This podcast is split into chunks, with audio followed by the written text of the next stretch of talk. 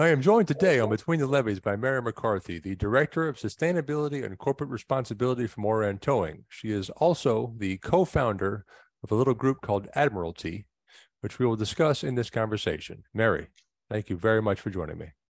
Oh my gosh, Tim, thank you so much. What an honor. Uh, you just keep racking up uh, all the cool people in the industry. Uh, and I'm very honored to be asked to join. Well, I was told you are sort of this generation's river legend. So we'll find out how that happened.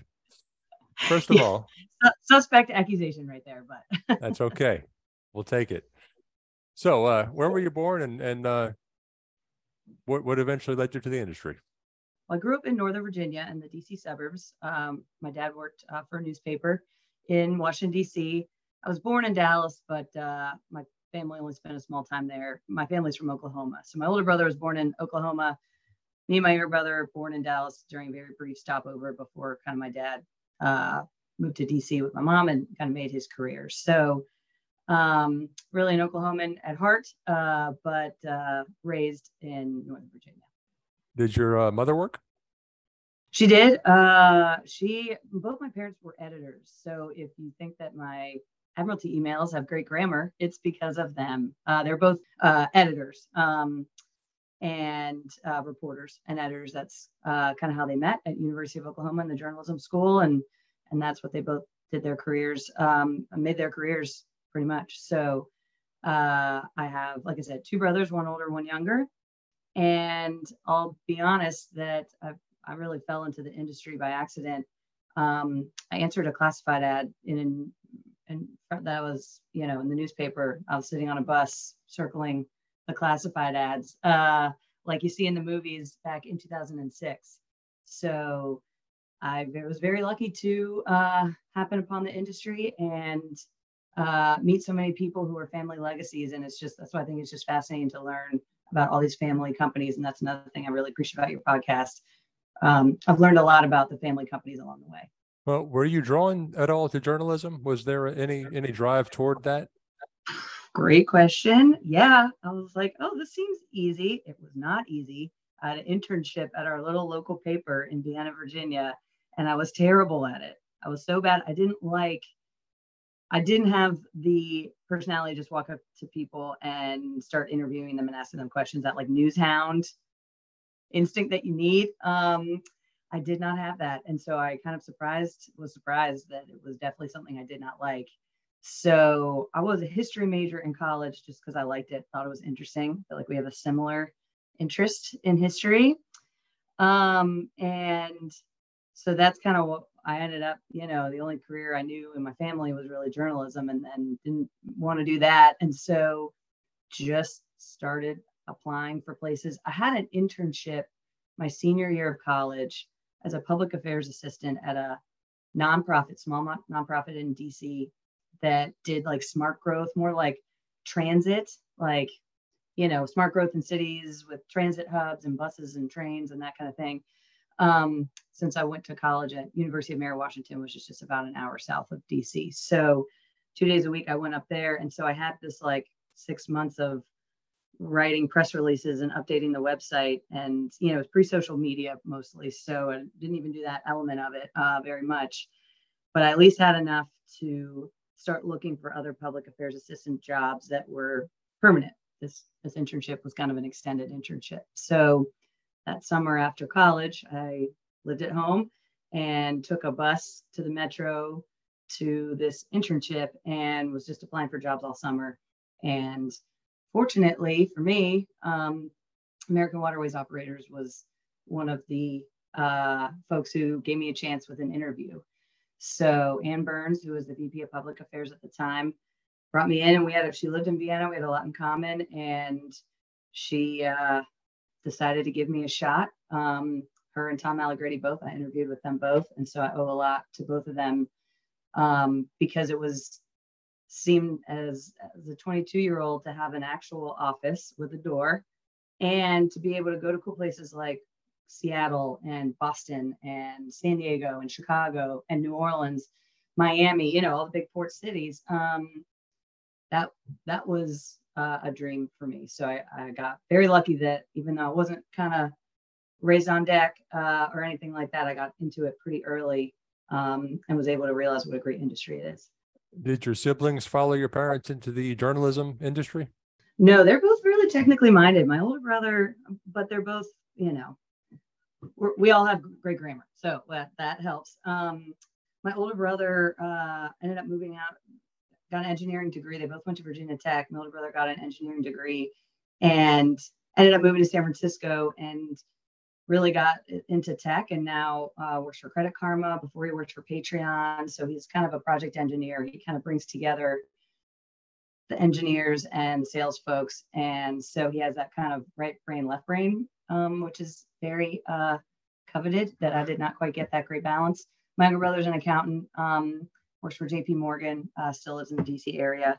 Uh, so he's my personal uh, financial consultant, which I appreciate his help with. Uh, so we all ended up in different kind of stuff and all kind of scattered. Um, but uh, we all have like to catch up with each other over holidays because all of us work in such different industries. Uh, it's really fascinating. Well, before we get into your uh, your beginnings with AWO, uh, tell me a little bit about growing up? Anything interesting happened to you? Anything, any interesting episodes in school or extracurricular activities?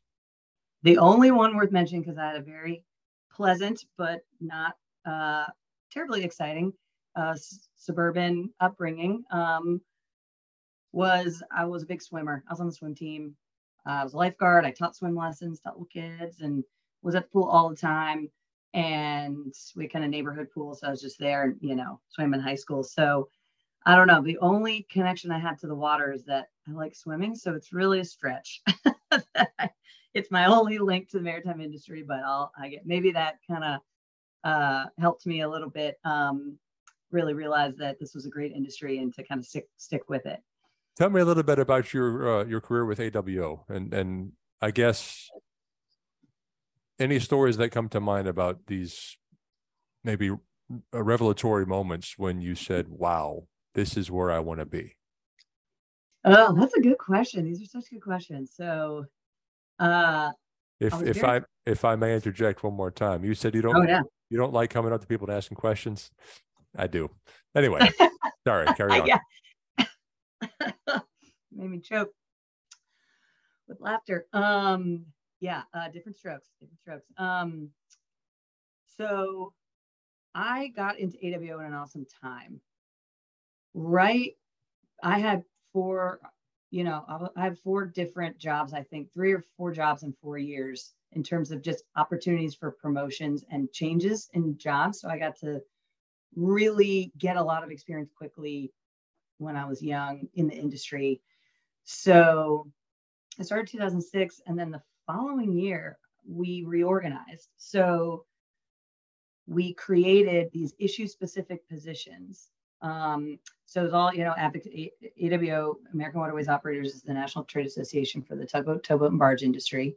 And so instead of having, you know, we ended up deciding that, like, hey, these big issues are everywhere.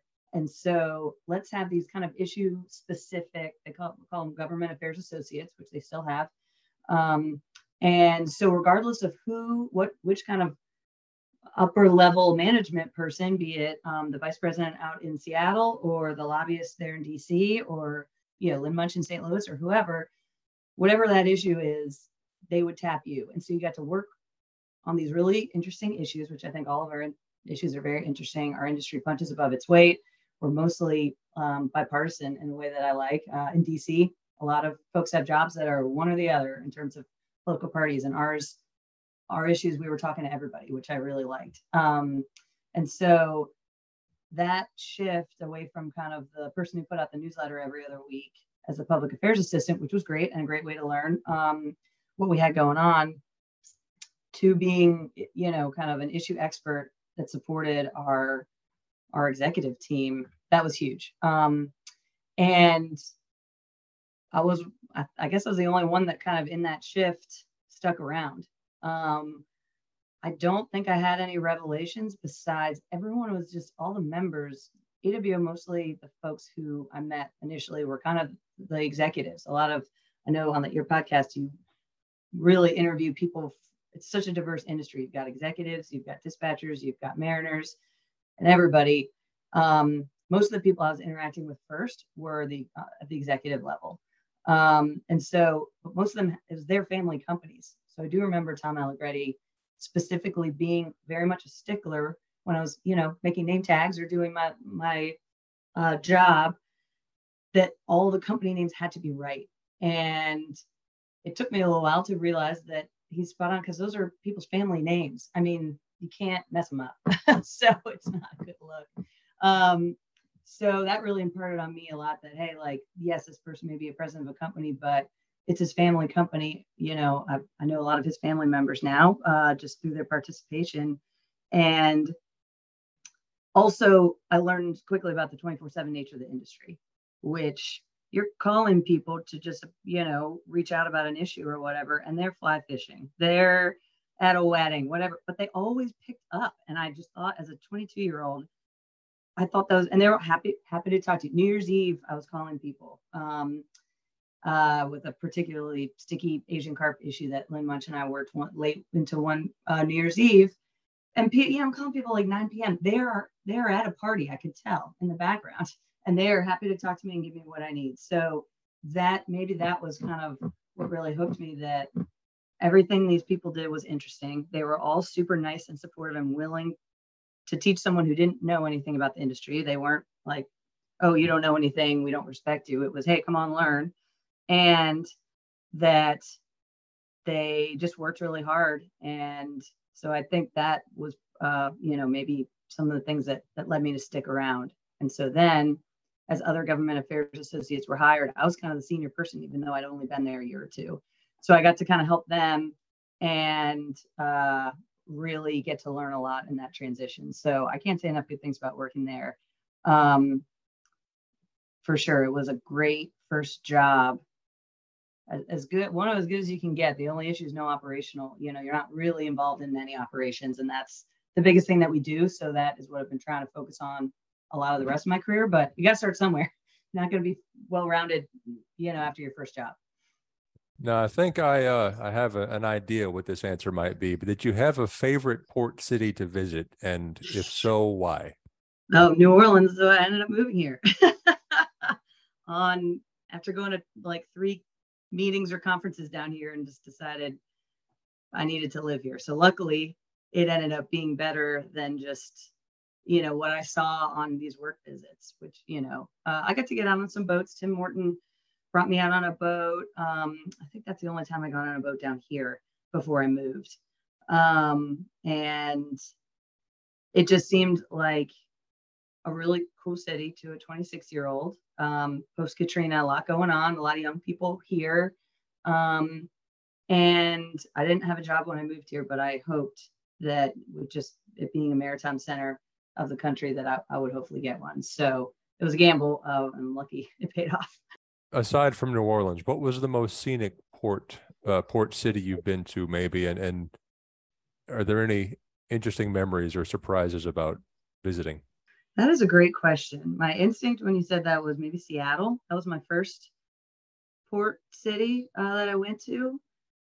Um, I spent a lot of time in Chicago, in the Chicago area, and it's just beautiful. And um, the people are great, and the maritime industry is more diverse there than I think a lot of people realize. So I think it's a hidden gem in terms of our industry. Um, it's not just it's not just the end of the line, you know, which is how I think we line haul towboaters who are based down here might think of it.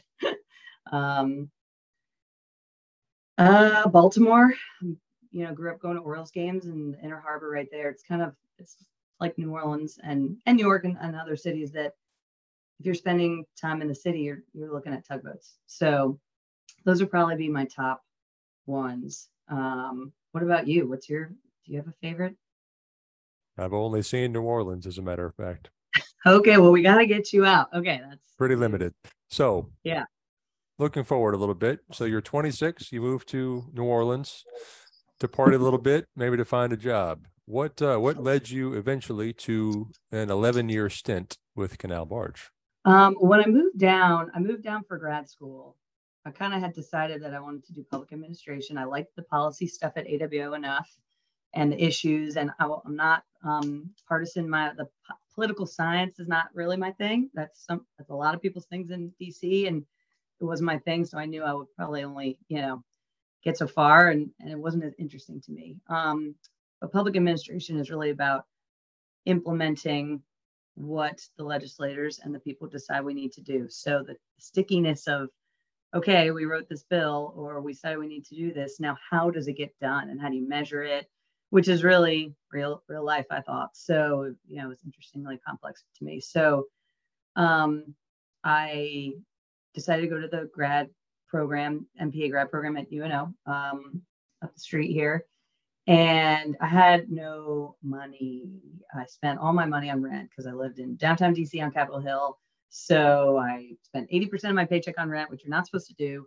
Um, but I had a great four years uh, in DC, uh, living with my girlfriends and and having fun. And so I needed the student loan. So I couldn't have just moved. I didn't have the money to just like move. So uh, I did also what you're not supposed to do and just go all in on student loans and hope for the best um, and, and live off them. Uh, but I had messaged some folks in the industry, just let them know I was coming down, would love to pick their brains, you know, about New Orleans and everything. And Tom Smith, my very long time boss at Canal, uh, I remember him texting me and saying, heard you were moving down, would love to set up, you know, an interview to see if we could work together. And again, just all the credit to Tom. He um, hired me four days a week part time. Said you moved here for school, do your school. Um, but if four days a week works for you, it works for us. So it's kind of perfect amount of time, enough to not just be a part time or a two day a week or at Canal, but also uh, not fail out of grad school and uh, have nothing to show for all my loans. So um, and kind of work hourly. So work work when you can, but if you can't, you know, then you're off the clock. Um, so I did that for three years. And I also just, you know, credit to Tom and also to what a great company that Canal is. I got in at a great time with them because they were expanding. When I started at Canal in 2010, our employee count was just under 500. And then when I left in 2021, it was almost 900. So um, increased a lot. I don't know the boat count uh, equivalent to that, but did some building, did some buying, um, and just did some, you know, uh, right sizing of shoreside folks for support just with the more mariners. And so there was a lot going on at Canal and a lot of new regulations, including subchapter M, which I ended up um, kind of working on for several, obviously several years there. So uh, it was pretty obvious that it was a cool place to be that was diverse and dynamic and uh, growing. And so I was appreciative that they let me, you know, uh, I, was lucky that I knew I had a job after grad school, which which I was not expecting. Um, uh, that was really great to have.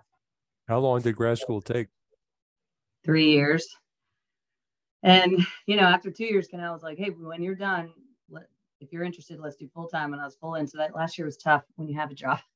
You're like, "Okay, why am I doing writing this 30 page paper?" But you got to do it. You just got to finish. Um, and I tried to do my papers on, on topics relevant to our industry so I could kind of, you know, uh, go back and forth a little bit, uh, which helped some keep my motivation high. Well, walk me through your career with Canal.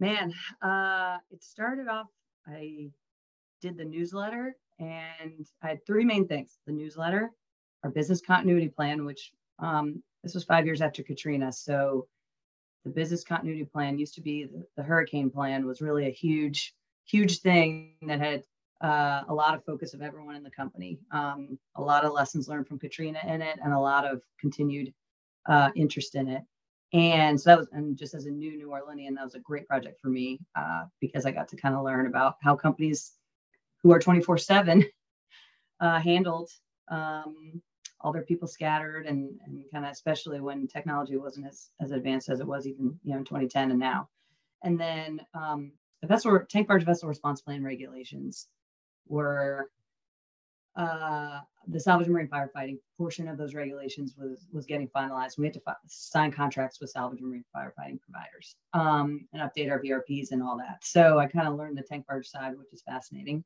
Um, and got to learn kind of the corporate side um, with the business continuity plan, how all that was handled. the newsletter, which is always great because you talk to a bunch of different departments. And Sub M was kind of out there as coming at some point. So kind of watching that. So it was great to have those kind of projects at first. And they kind of grew with the vessel response plan regulations. Then the non-tank vessel response plan regulations came about. So some of our towboats were looped into those. I kind of passed off the newsletter to uh, a growing social media team, which you know all companies uh, were beefing that area up, and obviously Sub M uh, continued business continuity and kind of organizational operation type stuff, and then Sub M became you know the big elephant that we were all trying to take bites of at one time. So that is kind of everything just kind of continued to grow, and we just had a a lot of young people who I feel like there weren't a whole lot of young people when I started. Um, there were a few that that stayed around for a long time, but a lot got hired in my my class almost. That was kind of one of the reasons that I was interested in in founding Admiralty and ended up talking to to the co-founders Tim and Alyssa about it because some people I felt like they just the young folks in the organization didn't they were working for Canal, they weren't working for the industry. And I came from the opposite direction. And I was like, and Hannah Shotan, now McGowan, was my coworker and uh, fortunately took me under her wing and helped me kind of learn about New Orleans and learn about the industry and learn about the company. Shotan is a obviously a very I have a book about their family here. They're a longtime towboat family uh, that Kirby ended up purchasing in the 90s. And a lot of folks in the industry, I know Z Dave and Frank and, and the other folks on your podcast reference Shotan and so people will come up to me who I knew from AWO and be like, "We heard there's a Shotan at your company. Like, is it he? Is it she? Where where are they? Can you bring that?" Like, they and she, you know, had a connection to the industry, but didn't realize how many people knew her family and had met her when she was young. And so that was also kind of the impetus for Admiralty, kind of early on at Canal, realizing that we have some young people who, uh, you know, would maybe be interested in being connected to the industry kind of writ large. Well, for the non-mariner or non-marine industry viewer, explain a little bit about what Sub M is. Oh, oh my gosh, so hard.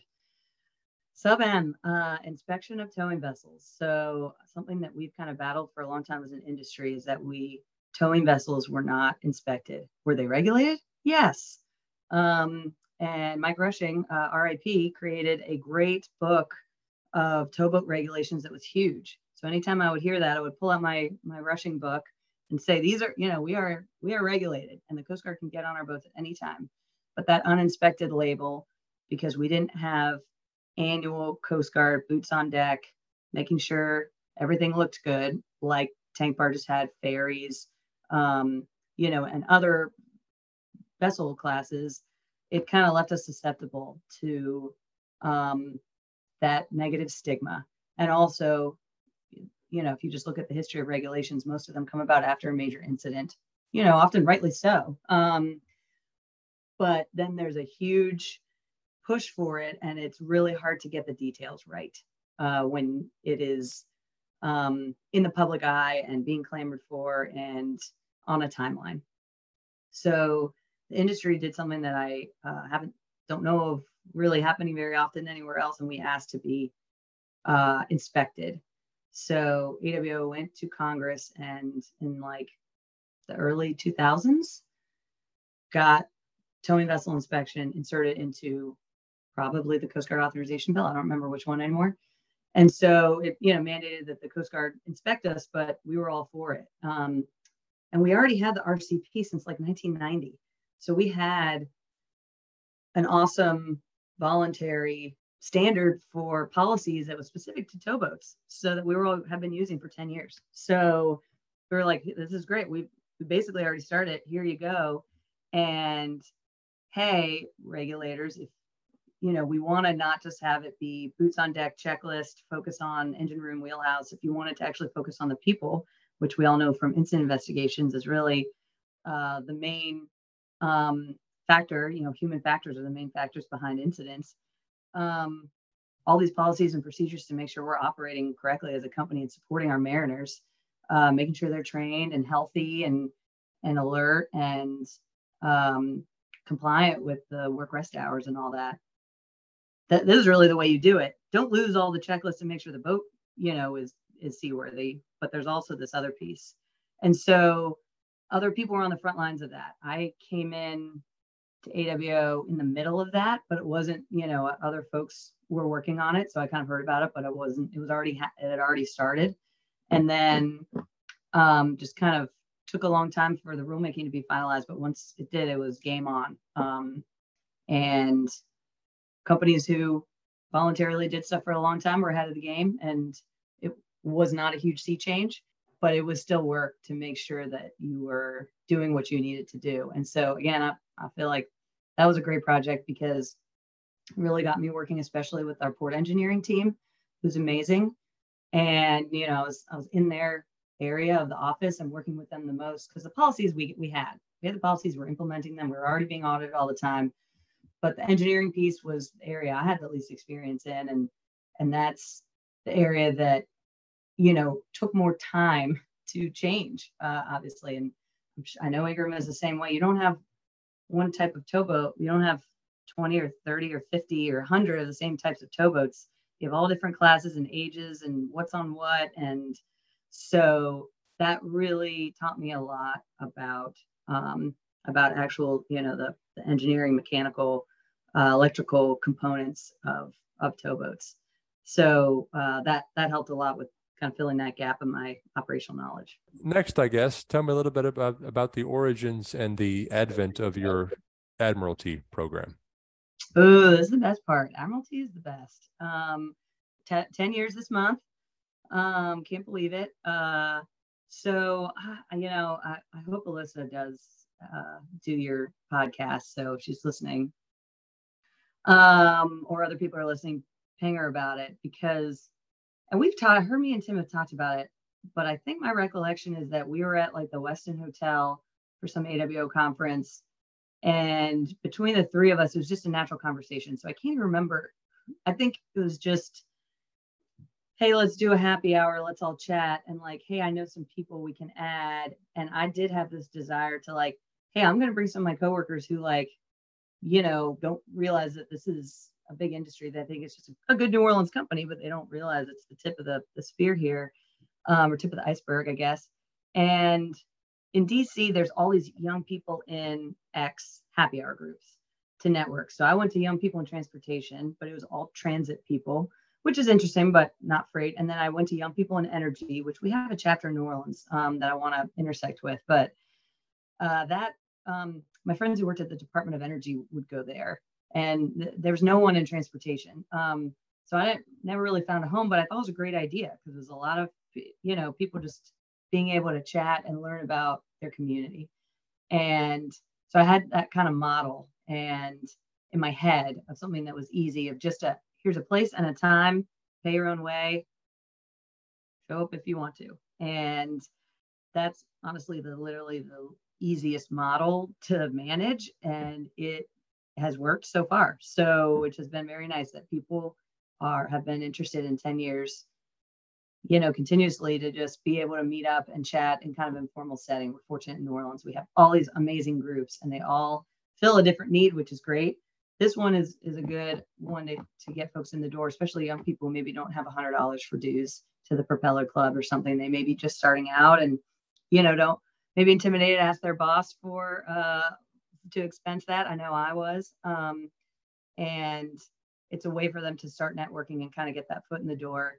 Um, and I know people who have gotten jobs out of Admiralty. I know people who have gotten married because of Admiralty. So uh, it's ended up being uh, better than any of us could have ever expected, while also being conti- the same amount of ease to plan. And I, I would say that once people stop showing up, I'll stop sending out the emails and but until then, it's kind of like this podcast. It really does remind me of your podcast because it's like you're kind of doing the hustle with job and you're trying to learn new stuff and, you know, navigate. And then you just pick and do something on your own time that you're just interested in. And it's like, boom, like way more immediate positive feedback than you'd ever get in any other arena. Just not, you know, just because it's something that you're doing that because you're interested in it, it's very authentic. And so I, I feel that way about your podcast. I don't know if you feel that way, but just that it's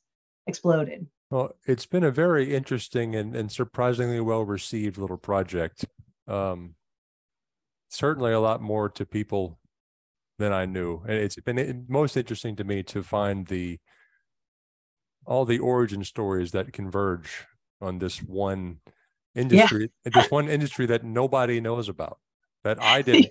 I grew up right outside New Orleans. I mean, I saw ship stacks passing over the levee, but I, I never really knew anything about that. But before we uh, get into any more of that, uh, what uh, prompted your transition to turn services? And um, well, actually, uh, before we go there, was Sub M your focus for the duration of your time at Canal?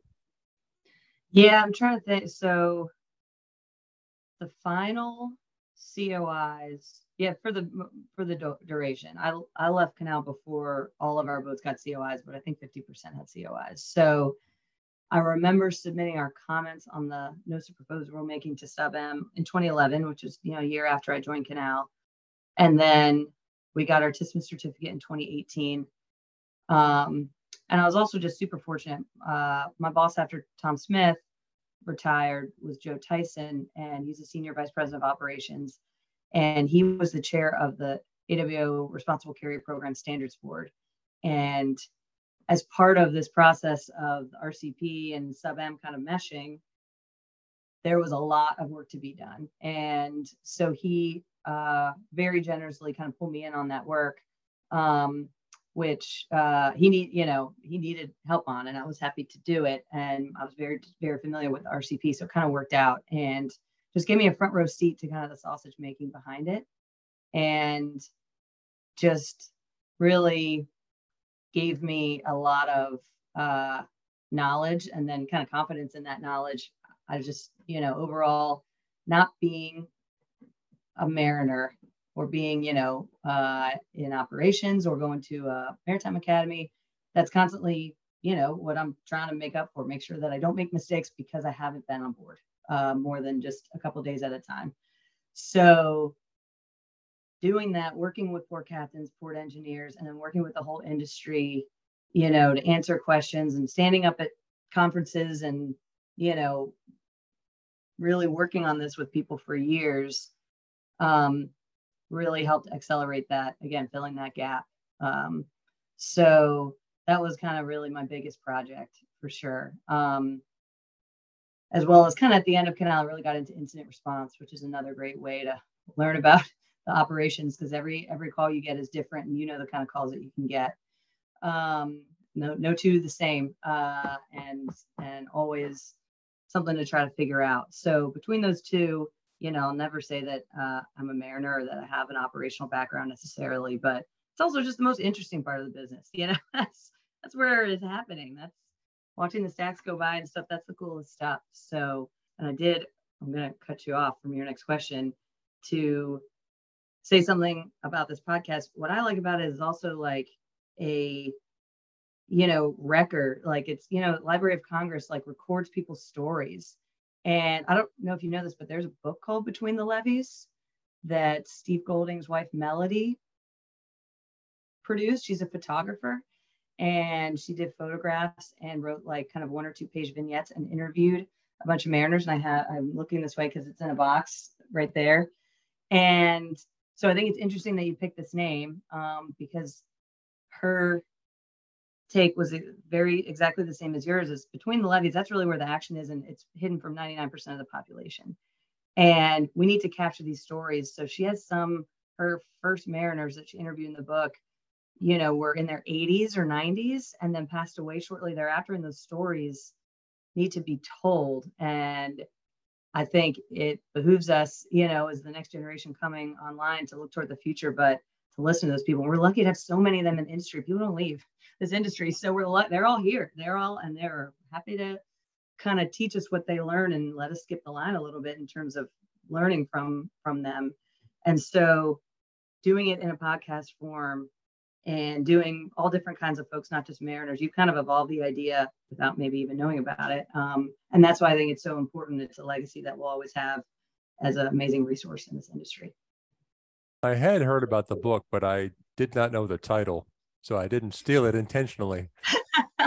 We'll, I don't think it's. I think she'd be fine with it, but you should interview Steve Golding. I don't know if he's on your list, but he'd be a good put, one. Put me in touch. I will. Uh, what prompted your transition to Turn?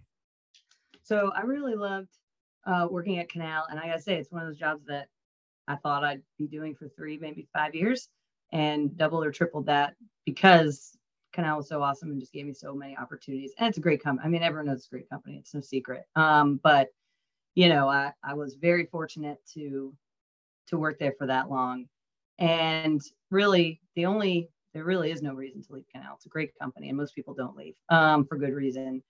But I was kind of interested in getting experience in a different segment of our industry, and Canal's pretty diversified. So I got a lot of experience in uh, inland tanks, hoppers, decks, and towboats, um, ocean-going deck barges, fleeting in Chicago. I wasn't really involved in this venture, but um, did some operations down in Colombia um, on the Magdalena River. Um, uh, ta- our internal tankermen, you know, we hired out, we hired tankermen, but also we had our own internal vessel and shore tankermen. So that's its own industry, really, uh, in-house industry, um, in-house business line.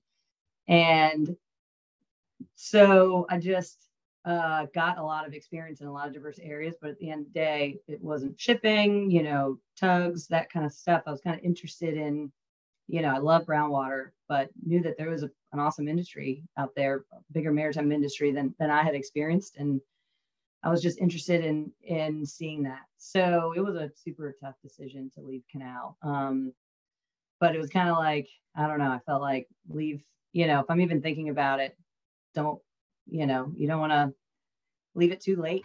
So if it is on your mind, and then are you going to be distracting doing your job that you loved for 11 years, but sometimes it's just a change. So I'm basically giving you my exit interview that I gave to Merritt because I was like, uh, just, I can't say anything except for good things. Um, but I was really interested in the opportunity with Turn and appreciated them uh, giving me a shot because I had lived similar to you, lived in New Orleans. Now I'm on my 13th year, but at the time, my 11th year, I didn't really know very much about the harbor or the port at all. Um, with Canal, our boats did come, we had maybe five or six that would regularly come through, some 6,000s, some 2000s, you know, but kind of just come and come out. So I didn't know anything about the port of New Orleans and how it operates. And that's really Turn and then our parent company, Associated Terminals, sweet spot. So, um, you know, and I, I, was familiar with fleeting, would turn on the fleeting side, but realizing why turn and associated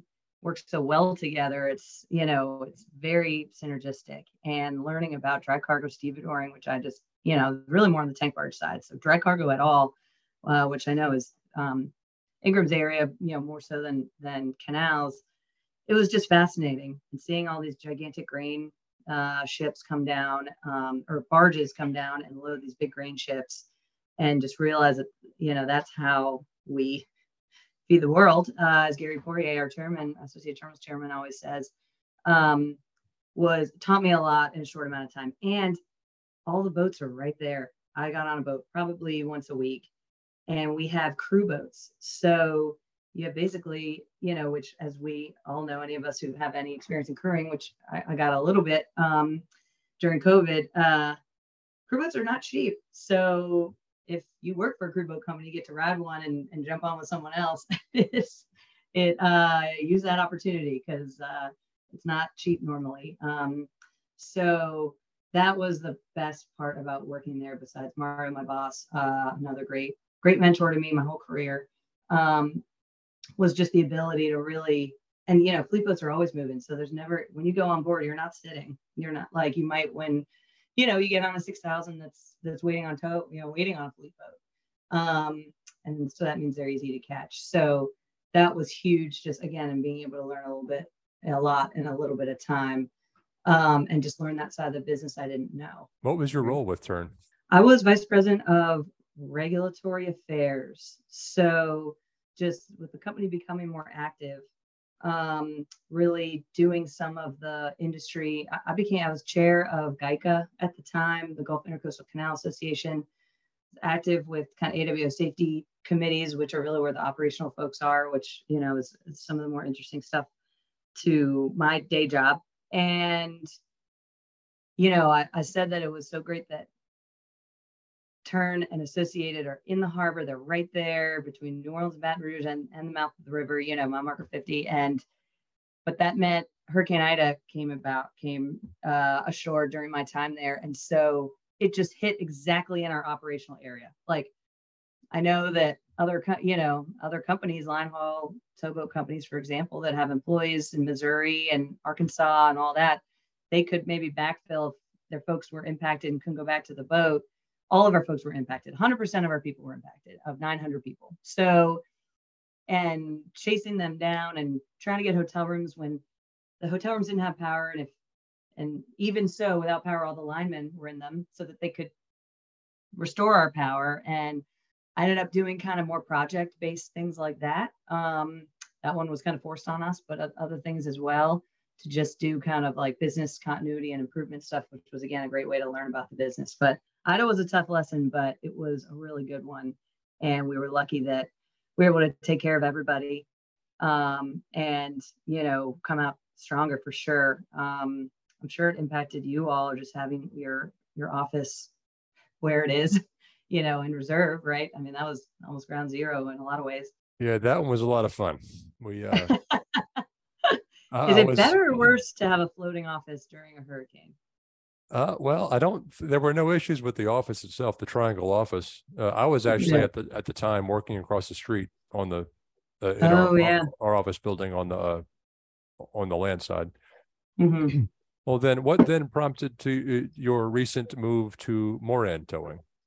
Yeah, that's a good question. Um, I, I, was really, you know, I'd only been at Turn for about two years, so I wasn't really looking to leave. But I will say personally, um, I was looking for more opportunities to spend time on the East Coast where I'm from, where my family is. Um, so just, you know, the, the parents aging and uh, my husband and I don't have kids, but my brothers do. So being able to spend time, more time with my nieces and nephews and my husband's uh, niece just was in, you know, again, it's one of these things that's just in the back of your mind that you're just thinking about. Um, that's kind of tempering how you view opportunities. So uh, when it kind of came out of the blue, um, it was something where my ideal world that I didn't think probably existed that I thought about sometimes was I'd love to be able to spend part of the time on the East Coast and part of the time in New Orleans. We have a great house, love it here, it's wonderful, as you know. But the only people I knew that who did that were like high powered lobbyists, very good at their jobs, end of their careers, peak of their uh, Chris Johnson and Jones Walker. I to, whenever I flew, I saw him, and so I knew he was flying back and forth a lot. And he, he to me, his life was my dream. He got to have it all. Um, but I did not have his background and experience, uh, and uh, no one would uh, probably sponsor me to do that. So I just didn't really think it was probably possible. But when this opportunity kind of came out of the blue, um, it was like one of those that like, okay, that this is really in the back of my mind as something I want generally for my life in the future. This is probably it. You know, that Moran has tugs here. We have an office in Letcher. Um, we have a presence in Port Arthur and, and elsewhere on the Gulf Coast. So it's kind of local. It justifies, you know, me spending a decent amount of time here uh, and everything like that, while also being able to um, go back to the East Coast more. Moran is headquartered in Connecticut, but close to New York when I go up there, that's where my, my boss is based. Uh, when I go up there, I take the train. It's three, four hours down to see my family. Um, and a, a, lot of friends in New York who kind of really relocated from DC to New York. So I have a, a great community there. And so it also afforded me an opportunity to get an experience in an industry I didn't know much about, harbor tugs.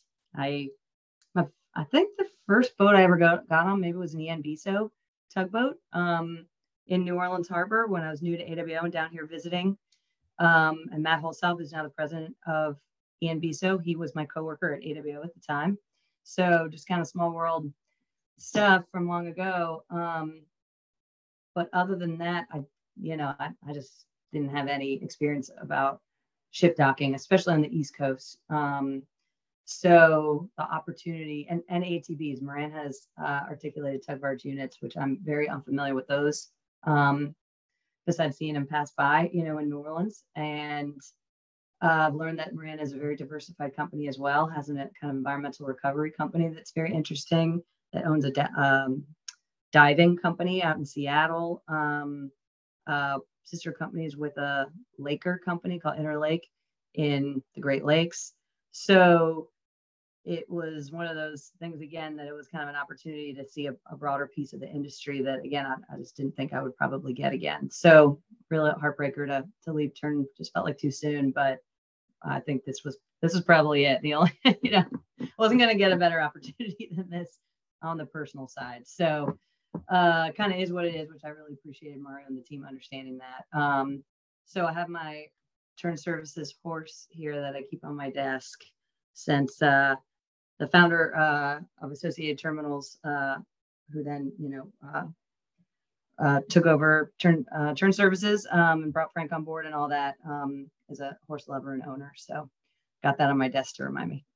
Well, I've been following along sort of on social, so, on social media that oh okay it's lots of travel for you and i think you're on about 47 different boards um how did you get involved in all oh. that and i guess how many is it now yeah uh, fomo i feel like i have fomo and i just always am wanting to see what's going on and get involved in it just because i don't want to miss out um so i don't know i have a few now i would say the couple most impactful and I got to give a shout out to Jason Adams, who used to work at um, Ingram, who now is at Inland Marine Service. He was really one of my industry mentors, and he put me onto the AWO Safety Committee, which now uh, the kind of governing body is called SLAP Safety Leadership Advisory Panel, which was an acronym that we came up with. Um, he really uh, he was the chair at the time, and it was kind of before Sub M, and and the safety committees kind of did their own things off to the side of AWO, and and were productive, but kind of siloed over to the side, not really integrated. And he advocated for me to be his vice chair, which I really appreciated. He had conversations with my boss and and you know really uh, took an interest in me and wanted to get me more involved which i was like sure great okay you know i didn't really think about it as a great career move and it really changed my life um, he uh, ended up moving on from ingram and have had a gap, little gap, and then went to inland. And so I ended up kind of immediate, almost immediately going up to chair, not almost immediately, but quicker than I was supposed to. So kind of got, you know, uh, like we all do in this industry, kind of thrown in and just figure it out, and got me more comfortable with speaking to people I didn't know and asking them questions. Still not my favorite thing to do, but and public speaking and addressing a room and running a meeting and running a committee and and it's just so different than when you're managing a team you know, there's a hierarchy there. It doesn't mean that they always do what you say, but when there's kind of clear lines, but when you're all when you're chair of an industry group with all different diverse voices and people don't have to listen to you, you know, uh, you need to make it worth their while to be there and to be involved. And so it was a really great uh, lesson in how to really uh, engage with people. So that was one of my you know that was my first big one and one of my favorite ones and now the safety committees have grown so much and are so impactful and um, really integrated into the industry and, and the AWO uh, organization, which I love. Um, I guess GICA is probably the next one, the Gulf Intercoastal Canal Association. That's an intimidating one because it's like 120 years old. So when I became chair of that, I was like, oh, I hope I don't mess this up because like I don't want to be the one who ended this long, prestigious organization. Um, but that was another one that I had a great mentor with Tom Marion, Buffalo Marine. He was the chair while I was the vice chair, and he really taught me how to balance it all because he was the chair of AWO at the time, and he was also GICA chair. And we're like, this isn't going to work. And he did both and killed it. Uh, so I was like, okay, if he can do it, I can do it. And uh, it was also a really good balance of a board in terms of people have been there for a long time and new folks. And we kind of tried to keep that balance as we went. And that's just a great mix. So I guess my last one really is the Seamen's Church Institute. I was extremely fortunate to join that board. That was one where I again feel way like you know in over my head because there's some really heavy hitters on that board. Um, long time uh, industry people, more of a blue water bent. Again, interesting to me because it's not uh, where most of my experience lies. And so that's my newest board. Um, but it's really fascinating, and especially because it's all about the Mariner.